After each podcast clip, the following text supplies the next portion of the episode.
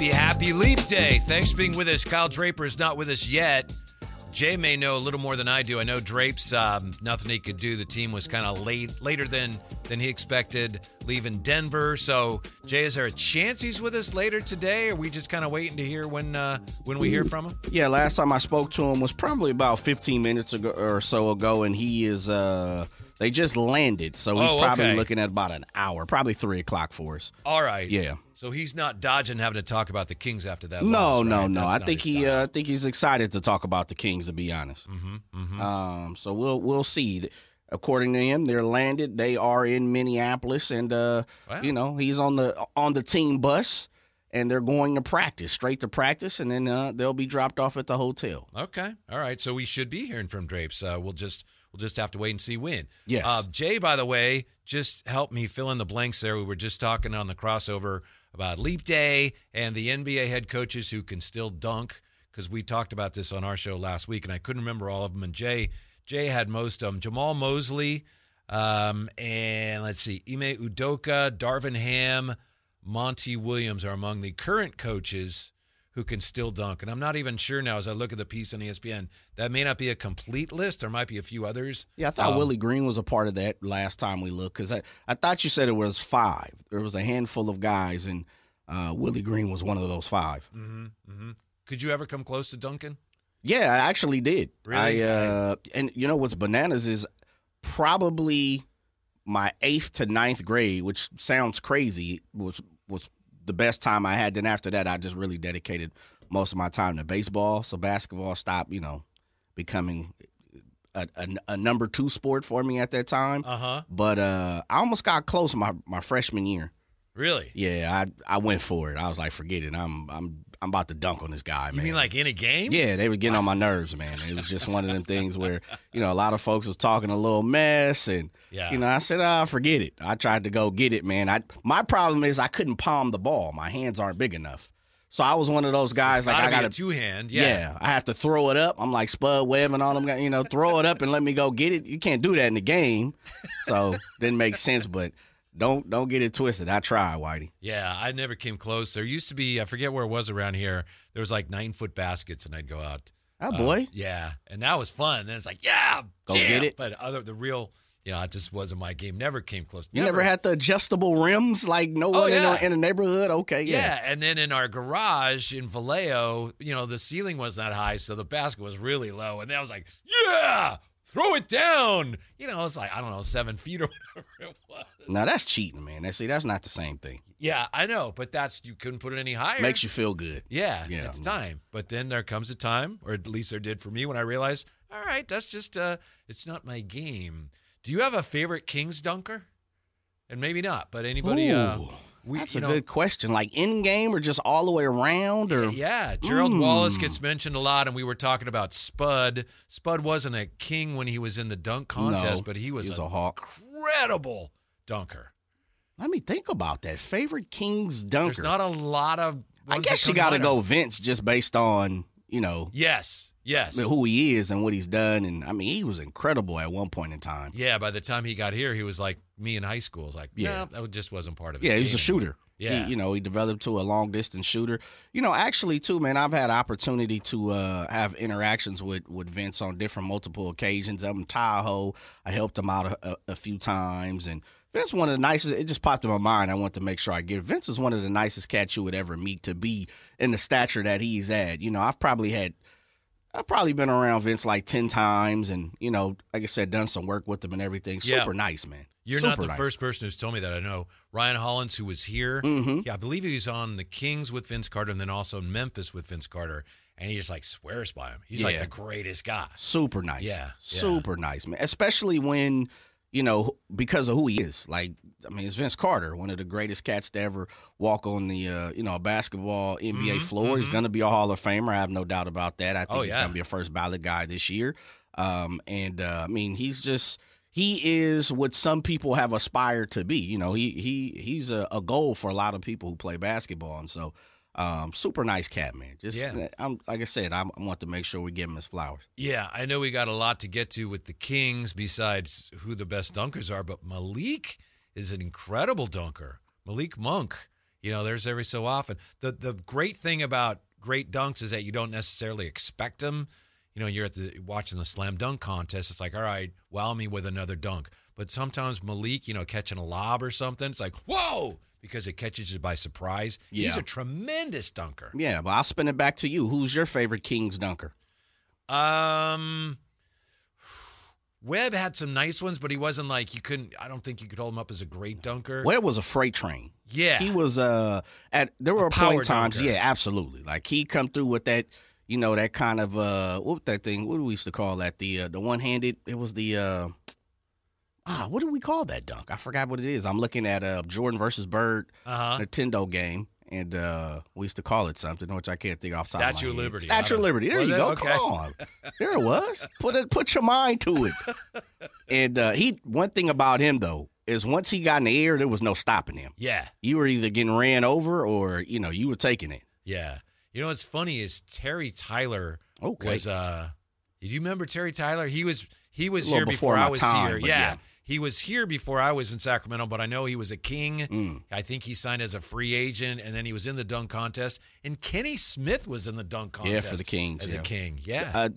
He wasn't for the King. Doug Christie was in the dunk contest at one point in time. Get out of town. Yeah, he tried to kick it over his head, and I've talked to Doug about this a few times. Like, man, why didn't you just go up there and pipe on some, you know, pipe the rim where he was like, oh, I was trying to be too creative. But, yeah, he was in the dunk contest. I think Gerald Wallace was in the dunk contest as a King, and I think Webb came out and like was his. That kind of sounds familiar, or something, but he didn't do very well. I kind of remember, but he was a tremendous. Yeah, he was power too. Another cat that was power. I saw Gerald Wallace. Ooh man, I want to say in. I think he's he's got to be like 3 or 4 years older than me. I have to triple check that, but I want to say I saw him. And this is going way back, AAU, like when Adidas was really running it at the time. He was in high school, and I think I was in junior high. And I was like, man, this dude's already got a pro body, you know? This is when, like, the big-time camp, Ebo camp in Las Vegas. I get it in, Whitey.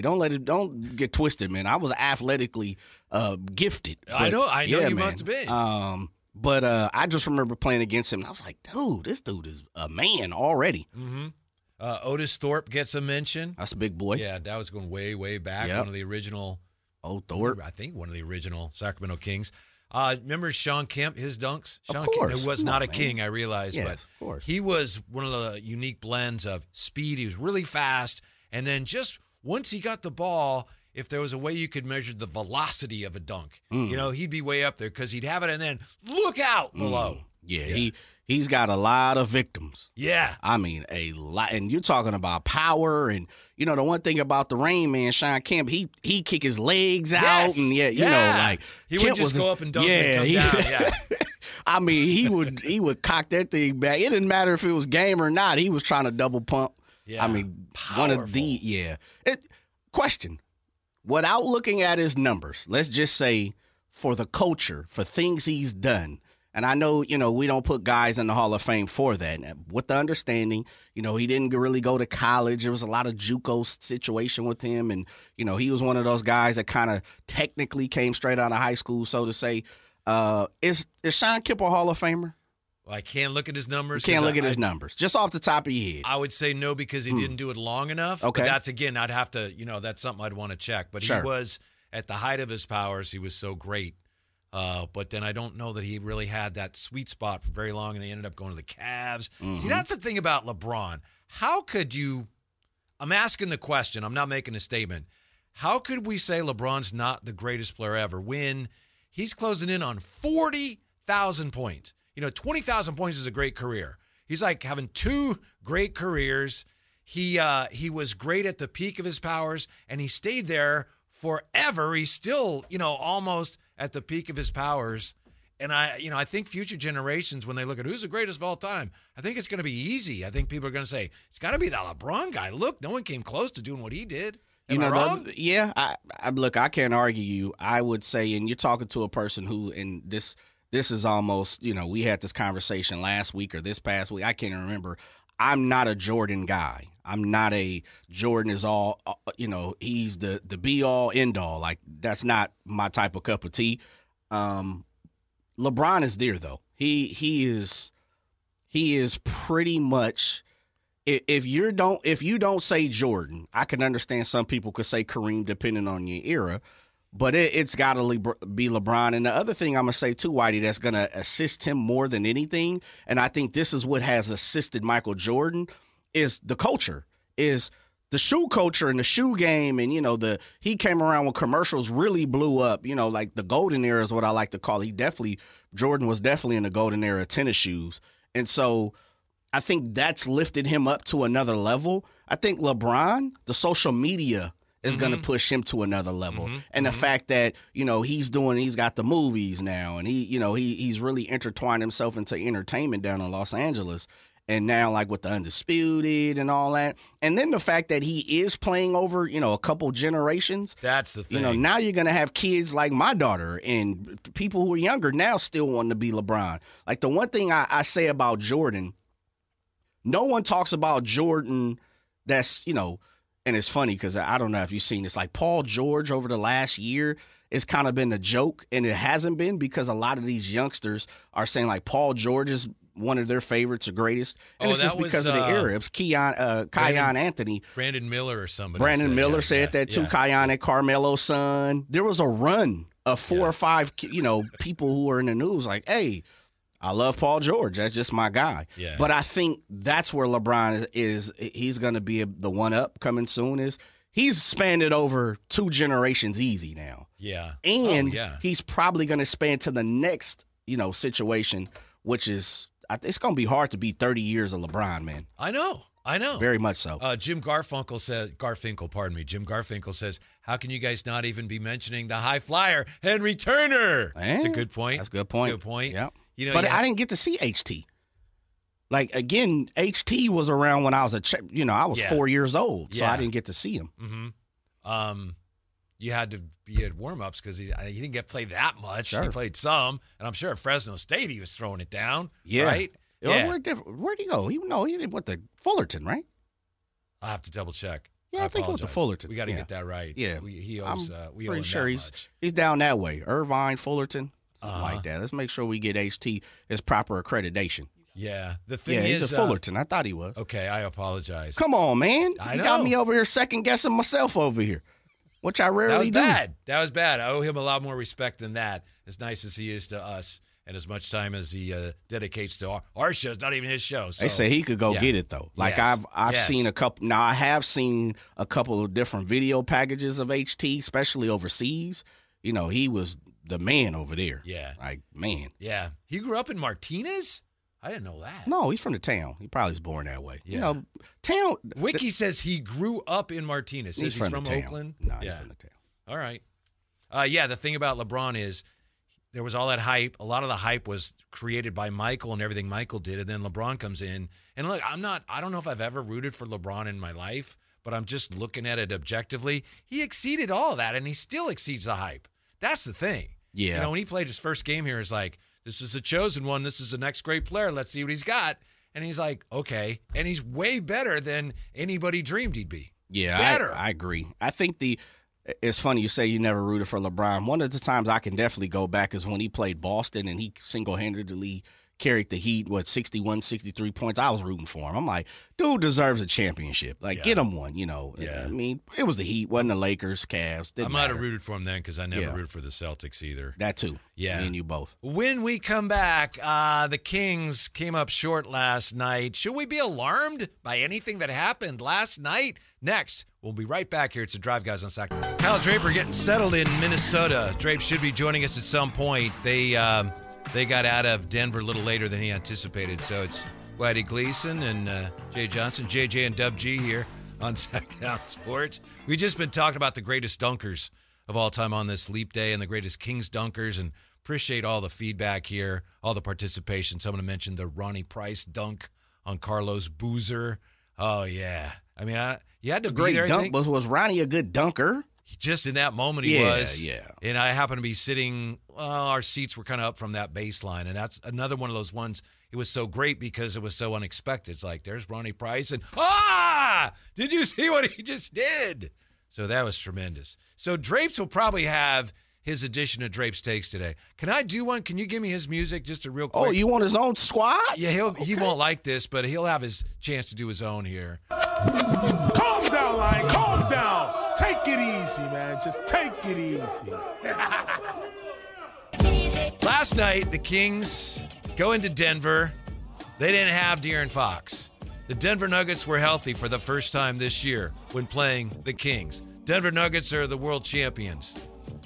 Denver Nuggets throttled the Kings. Kings had really no realistic chance to win that game last night. So anybody that's getting carried away with, oh no, the sky is falling after last night, give me a break. It was the Denver Nuggets. The Kings were outclassed last night. That's my Drape's Takes for today. That's it. That's what happened. I mean, I know we're fans of the team and you hate to admit defeat, especially when you had a 15-point lead.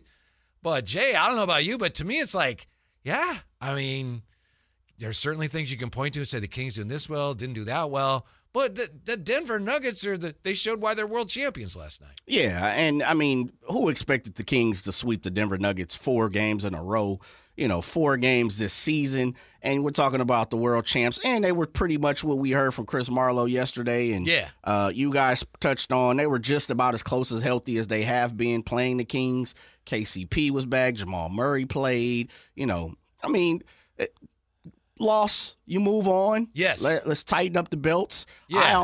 And it's kind of one of those things, Whitey, where if you looked at the schedule in the beginning of the season, if you even started in September, once you got, you know, put your X's and your W's on there, you would probably have put an X. You probably would have put a loss. Absolutely. Absolutely. Yeah. Now, I wouldn't be surprised if we hear from some people now calling us or texting us who say, oh, you're making excuses.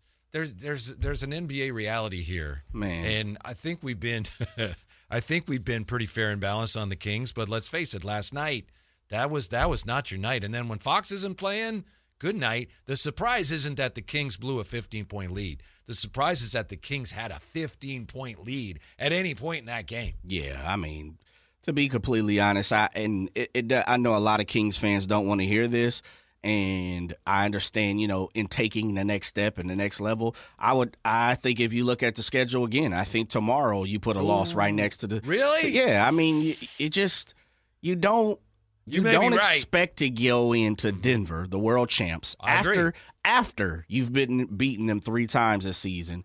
And you don't expect to go to Minneapolis once you've already beaten them at home and you broke a streak and, you know, you stopped them. Like, they're ready, I would imagine. And if they're not, you know, then that's a problem. But we're talking about the number 1, number 2 teams here almost in the West.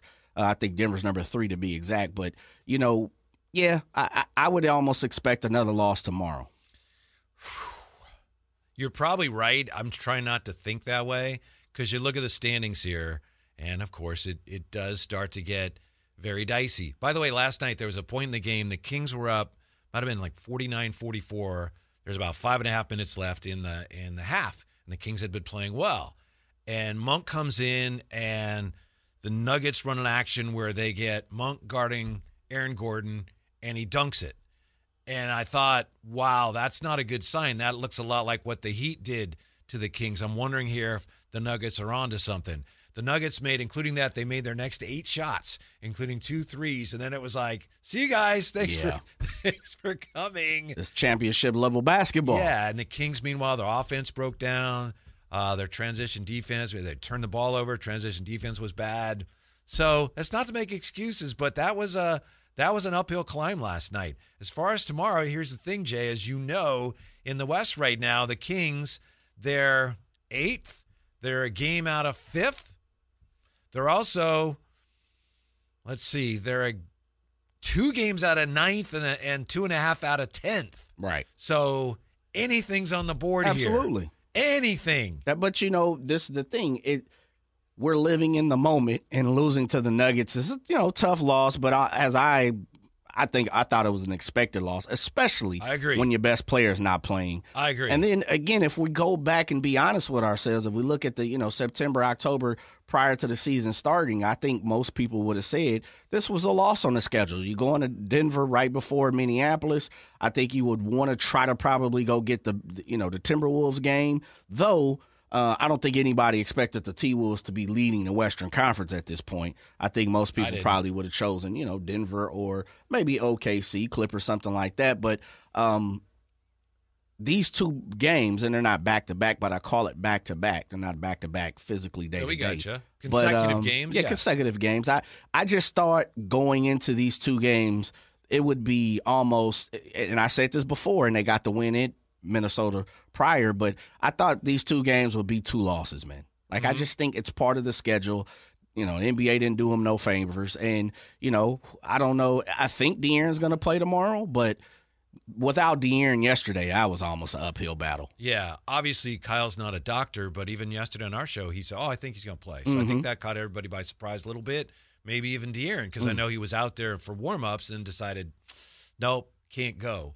We are hearing, as we did yesterday, as I know Alan and Chris did, we're hearing from some anti-Mike Brown people. It's understandable. Sure. But I just don't understand how right now, with everything going on with this team, people can focus on Mike Brown. He's not perfect, as he admits. I could have done this. I could have done that. Could have gotten to zone sooner. But Mike Brown has a chance to take this team to the playoffs for consecutive years. Only one other coach has ever done that with Sacramento Kings. Speak on it. Only Adelman's the only one who's done that. So I know we talk about expectations a lot. To me, if anybody is looking at Mike Brown and going, he's holding this team back. Certainly you're right, and we respect it, and we enjoy the back and forth. But I think this team's not as good as you think it is if that's the way you're looking at it. That's my opinion. Yeah. Nah, but I second your opinion. And I think, you know, we would be remiss if we didn't come to the table and, all, you know, really tell the truth and the fact that this team is flawed. There are a few things that this team could add. And, you know, which is crazy. I saw today, you know, a lot of people looking for more assistance and looking for help. And, you know, it's like it's February. It's March almost. Tomorrow. Yeah. You know, they're not coming. Right. You know, it's not coming, Whitey. And so we need to also start to batten down the hatches and realize that, you know, this is probably minus, you know, barring something, someone getting released. You know, a couple players have been released and picked up this week. Someone else just got buyouts. A couple buyout situations. But I just think it's one of those things where if you thought this team was going Western Conference Finals or Finals, you probably were fooling yourself. And I think that's what you're saying. And look, we're trying to be nice and break it down to you and let you know, like, look, anything can happen. But I think going against the grain and really believing that is you're fooling yourself. Yeah, and that's fine. You know, part of being a fan is being delusional at times. But I just don't think the reason I even mention this is because I don't think it's fair to Mike Brown. I do think it's interesting the last couple nights when you hear his post-game comments and there's a kind of a sameness to it. There's no sense that we've heard early in the year from him saying, hey, we better start doing this. It's more of a resigned sense of, boy, the ball wouldn't go in for us. And, boy, they played great. And it's almost like he's recognizing, and I hope I'm wrong, Jay, dear listener, but it's almost like Mike Brown's recognizing, we're a little bit limited here the rest of the way. So we're just going to have to figure out a way to plod through this mess. Yeah, I mean, and you know, Patty Mills was released today, right? So a lot of people are clamoring that you know, Patty Mills is in the building. And so, listen, when you're clamoring for Patty Mills, that lets you know, you know, where you are when it comes to a talent situation. And the great thing about this is the Kings have enough talent to make a push, you know, a decent run in the playoffs. And by all means, if they surprise us and get a little further than I think most of us believe or think they can do, I'm all for it. No one's, you know, turning that down. Yeah, they could still end up, I think I said, they're a game out of fifth. Yeah. If they're fifth or sixth, that in and of itself to me, that would be an accomplishment. And then if you're seventh or eighth and you get out of that, that's fine. Just, you know, ninth or 10th, that's why all of a sudden I've got a new level of trepidation, because if you're 9th or 10th and they're still out of that, they're above that. If you're 9th or 10th, you got to win 2 to get out of the play-in. And you got to win 2 games, and then you get your reward for that is playing the one seed. Right. Which still, depending on who it is, that could work out. So that's where I start. You know, the plan all along, I think we've said, it's probably a play-in team. Maybe not, but probably. Mm-hmm. But then a 7, 8, 7. Now you start looking at 9 or 10, and they're not there yet, but that's when it gets, to me, it would get really dicey if we get to that point. Yeah, I think they're in the block of the 5, 6, 7, 8. I think they're right there of, you know, just what you pointed to, a game and a half out, fifth spot, 2.5 out from being, you know, in that 10th spot. I don't think they're a 9, 10, but I see them 5, 6, 7, 8. And I think it's going to flip-flop all the way down to the end of the season. And I think we're going to have a little excitement here in Whitey coming down to the end of April, or middle of April, brother. I think it's coming. Yeah, we were just talking about your guy LeBron. Yes. Last night he had, 19 in the fourth quarter, and they came from 21 down. So they're 9th now, and the Lakers are 32-28, and they're 2 games behind the Kings. And they're coming hard, and they play, is it March 6th? Now, hopefully, well, almost certainly LeBron will reach 40,000 points before he plays the Kings. I'd hate to see it happen against the Kings, but he's close enough now. He should get there before that. But, you know, I know Kyle has said also he's not concerned about the Warriors, which I totally understand. I understand where he's coming from. But he's also said this, he's also said he doesn't want to play them in a one-game scenario either, though. They got the Knicks tonight. The Knicks aren't playing well, and if the Warriors win, you know, they're climbing up your tree a little bit. So it's just a little uncomfortable. It's great to be in a situation, again, where the games matter and you have things to worry about, like where are they going to be in the playoff picture or even the play-in. It's great to have those worries, but right now I think they are real concerns. When we come back, the NBA wants to tilt the game back towards the defense a little bit. All right, well, how would you do that? What do you got? 339-1140, 1-800-920-1140. Drive. Kyle Draper getting settled in Minnesota, where the Kings take on the T-Wolves tomorrow. So for the time being, it's Jay and Whitey. And I got to say this about Jay. Jay has been dying the last couple of days to talk about the grades that NFL players gave their franchises. So I think we'll probably be able to get to that today. We just had so much King stuff, but I know that's a topic that really has piqued your interest. Yes, it is close. I won't say close to my heart, but it's very interesting, man. It's some of these grades and overviews. It's almost like what? Yeah, I think there's at least five teams got like an F minus from the players for various things. Various different reasons. And, you know, the Bengals, I think they're sitting on a D overall. Yeah, overall. Like they're not being treated very well at all. Uh-huh. Yeah, the Chiefs didn't have a good, you know, grading minus, you know, Coach Reed. Beyond that, a lot of the things that they were graded on were D's and F's. Ownership did not do well. Players there don't like the ownership there in Kansas City. Mr. Hunt. That surprised me. Yeah. Yeah, and I was thinking, what good do these surveys do, really? But then the more you look into it, I guess last year, for example, Jacksonville, the players let it be known that in the team facility, they had like rats everywhere. What? So that becomes publicized, and now guess what? No more rats. No more infestation. And Jacksonville's got higher grades. As they should. From the player. So, yeah, there's some... There's some real benefit to having it. 49ers did well. Oh, yeah, they did very well. The two which jumped right off the page, and I sent it to you guys, training staff, training room, which is something I've been crying and hollering and screaming the last 4, 5, 6 years. This team, they can't stay healthy. Mm-hmm. We need to look at the training staff, the doctors, the nurse practitioners, everything, everybody that's inside the building, man.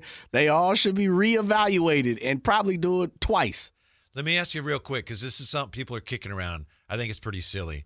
Zach Wilson has been granted. Stop it. I'm not. Zach Wilson has been granted permission to request a trade. If you're the 49ers, do you even kick the tires? Do you have any interest in Zach Wilson as a backup? Barring the fact that if I would like to go quiet, but because this is radio and it's against the grain that I can't go quiet, I have to answer. But if we were outside of this or during the break, I wouldn't even respond to you, Whitey. No. There's some odds that have them third most likely to get him. The only way it would make any sense is if Shanahan, there's reason to believe they were really interested in him when he came out of BYU. if Shanahan still looks at him and says, you know, that kid hasn't been coached right, I can fix him. Maybe you'd say, look, if no one else wants you, you know, we'll make you our third quarterback and then we'll, you know, rehab your career. But other than that, they love Brock and, you know, they like Logan Allen. They like him too. Let me tell you something. More now than ever, this offseason, or not ever, but let's just say the last 6-7 years or whatever, the one thing you're not going to hear this offseason, finally, the 49ers quarterback situation. Mm-hmm. Stability has already been placed in the, you know, in the region of Santa Clara. We don't have to talk about that no more. Right. Now we're having conversations. Is this guy a perennial all-pro player? Is this guy a top 5 guy? Is this guy a top 10 guy? Is this someone you can win a Super Bowl with? Gone are the questions now of, can this guy be the guy that starts and leads a team? Like, those questions are done. It's stability in San Francisco or Santa Clara, whatever you want to call it. But for the 49ers at this point, we don't have to have those conversations anymore about quarterback. Can this quarterback do this? And is he going to miss this play? Like, that's done. Yeah. Isn't that refreshing? The narrative is done, yeah. By the way, it's Brandon Allen. I apologize. I called him Logan Allen. You know where you're going. Played for the Braves. But, that's the only way I could see they would have any interest. But you're right.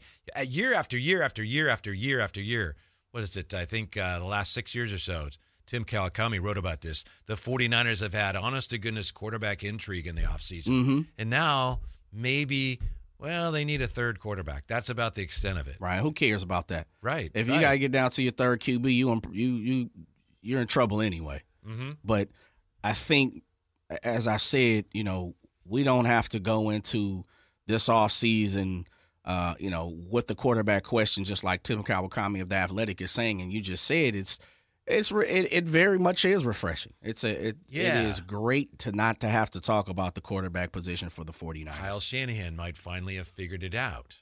Isn't that incredible? What part? What part? He got a quarterback. Oh, okay. The quarterback whisperer. It took him 7 years to find a quarterback. I know. I hear you. I also think, as far as a third quarterback, you know, like you say, most teams are like, whatever. I think losing that NFC Championship game to Kyle Draper's team when they had no quarterbacks left, I think that left a mark on him and John Lynch.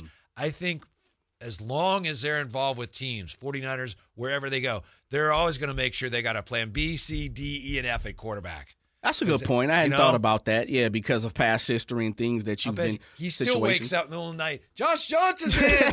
No. With a trip to the Super Bowl on the line. I know, man. Oof. And then Josh Johnson got hurt. Yeah. Christian McCaffrey. Yeah. It is a great position to finally be in for the 49ers. And I think we all know, like, Brandon Ayuk's going to be the top, you know, storyline this offseason. And it's just great that we don't have to talk about quarterback no more. Again, beside the fact of, can this guy win a Super Bowl? Like, can this guy, you know, take this team? And I think, you know, his play in the Super Bowl wasn't absolutely fantastically, like, he didn't have a great game, but he didn't have a bad game. And so I think when you really sit back and look at it, you know, he's going to have the question, well, can he win a Super Bowl? But in your mind, it's like he was right there. He was a few minutes away from winning a Super Bowl. So it's kind of one of those things where, like, yeah, we know he can take this team to a Super Bowl and win one. It just didn't fall his way this past time. Even when they lost to the Chiefs the first time, there were some questions about Jimmy G, right? Oh, absolutely. Emmanuel Sanders, if he made that throw, blah, blah, blah. And none of that really, if you're because the way honest. The game played out. Yeah. You know, it wasn't like, I mean, remember, as much as, you know, Pat Mahomes got the job done, he was dueling with Brock Purdy. And, of course, he doesn't play each other, but it wasn't like Purdy didn't go down and score. Like, and we all go back to the play where he's wide open and pressure was there. Jawan Jennings was open in the corner. It just didn't happen.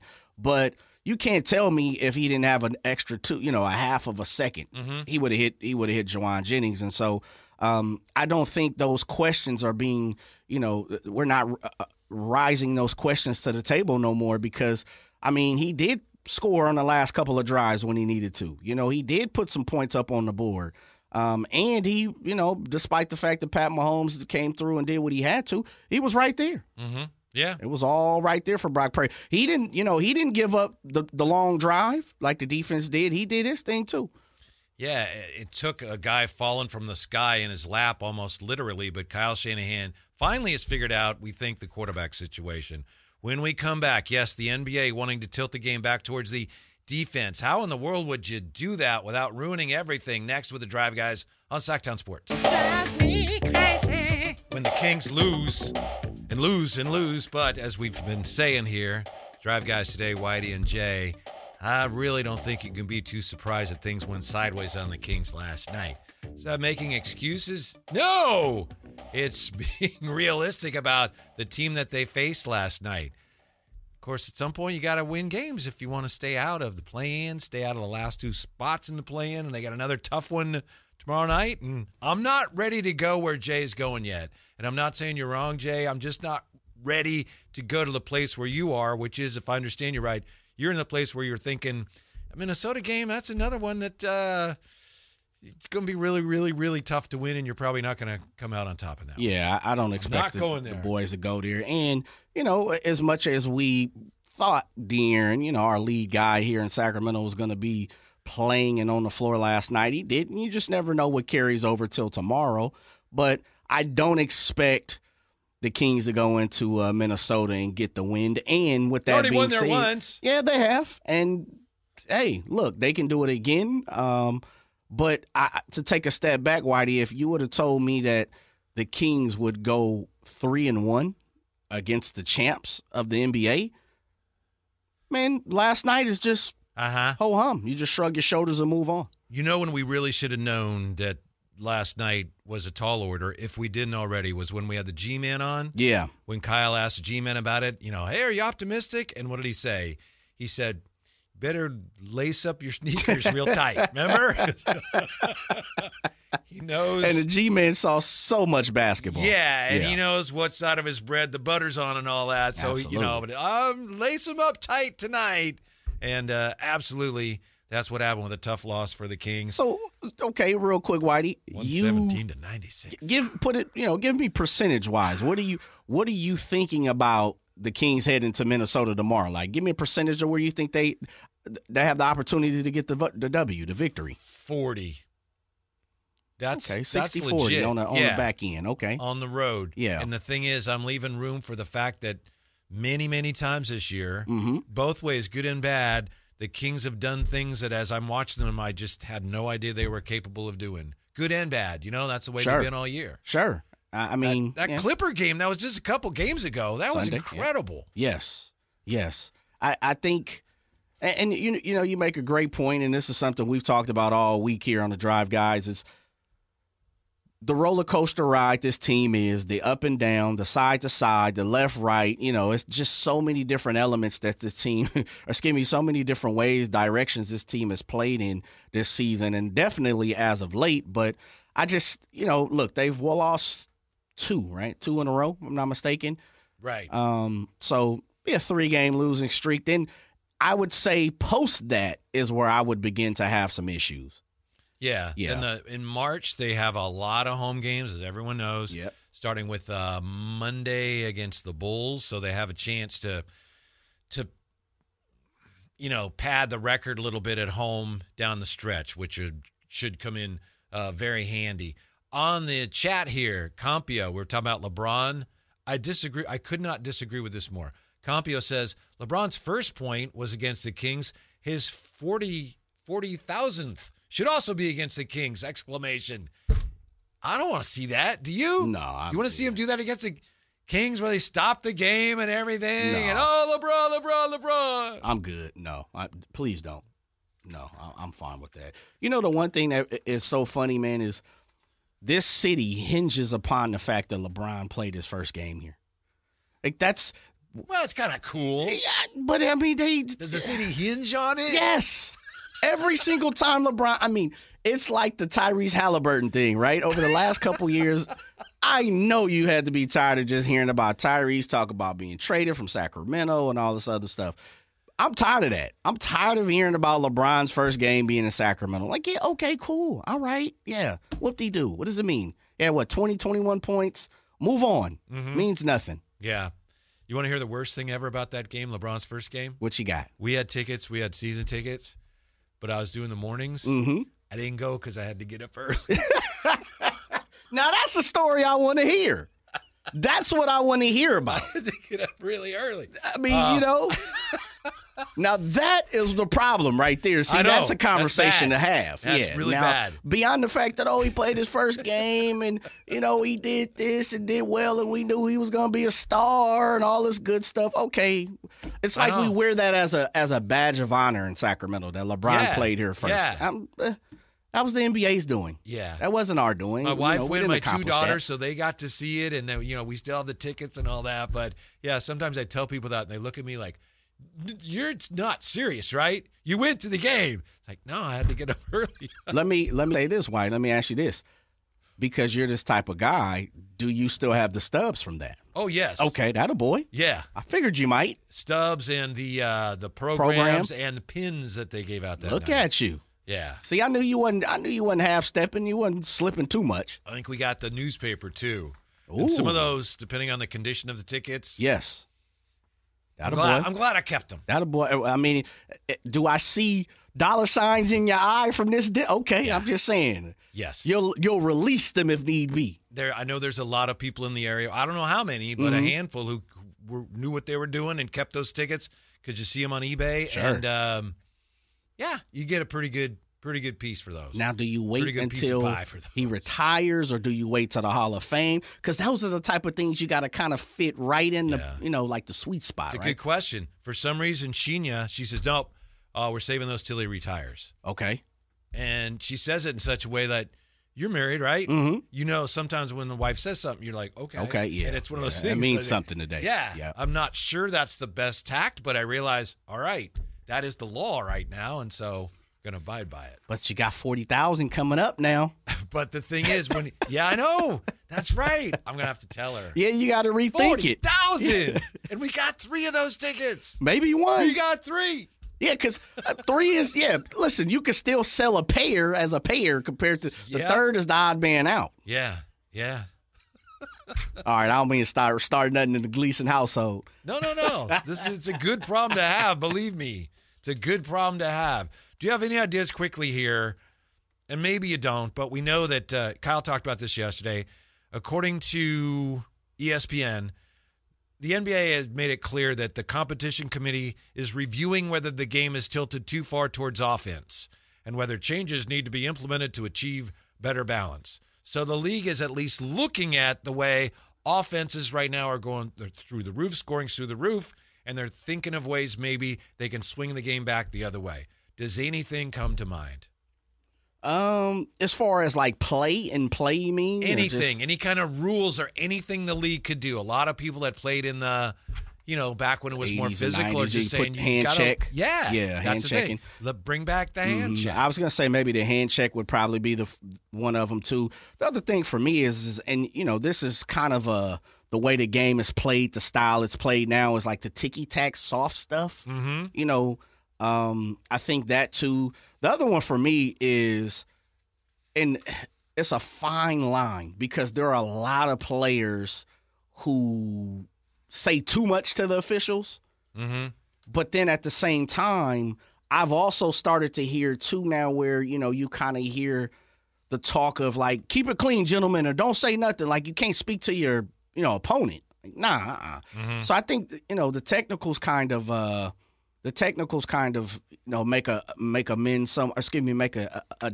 difficult for a defensive player sometime, and what you might be able to do, you know, because it makes you think about it sometimes. It's like, yeah, I might do this, or you know, I might make this play, but I don't want to get a tech and hurt something. So, but for me, I think it's the hand checking, man. Like, let it be a little more physical. Mm-hmm. Let's see. You know, this is.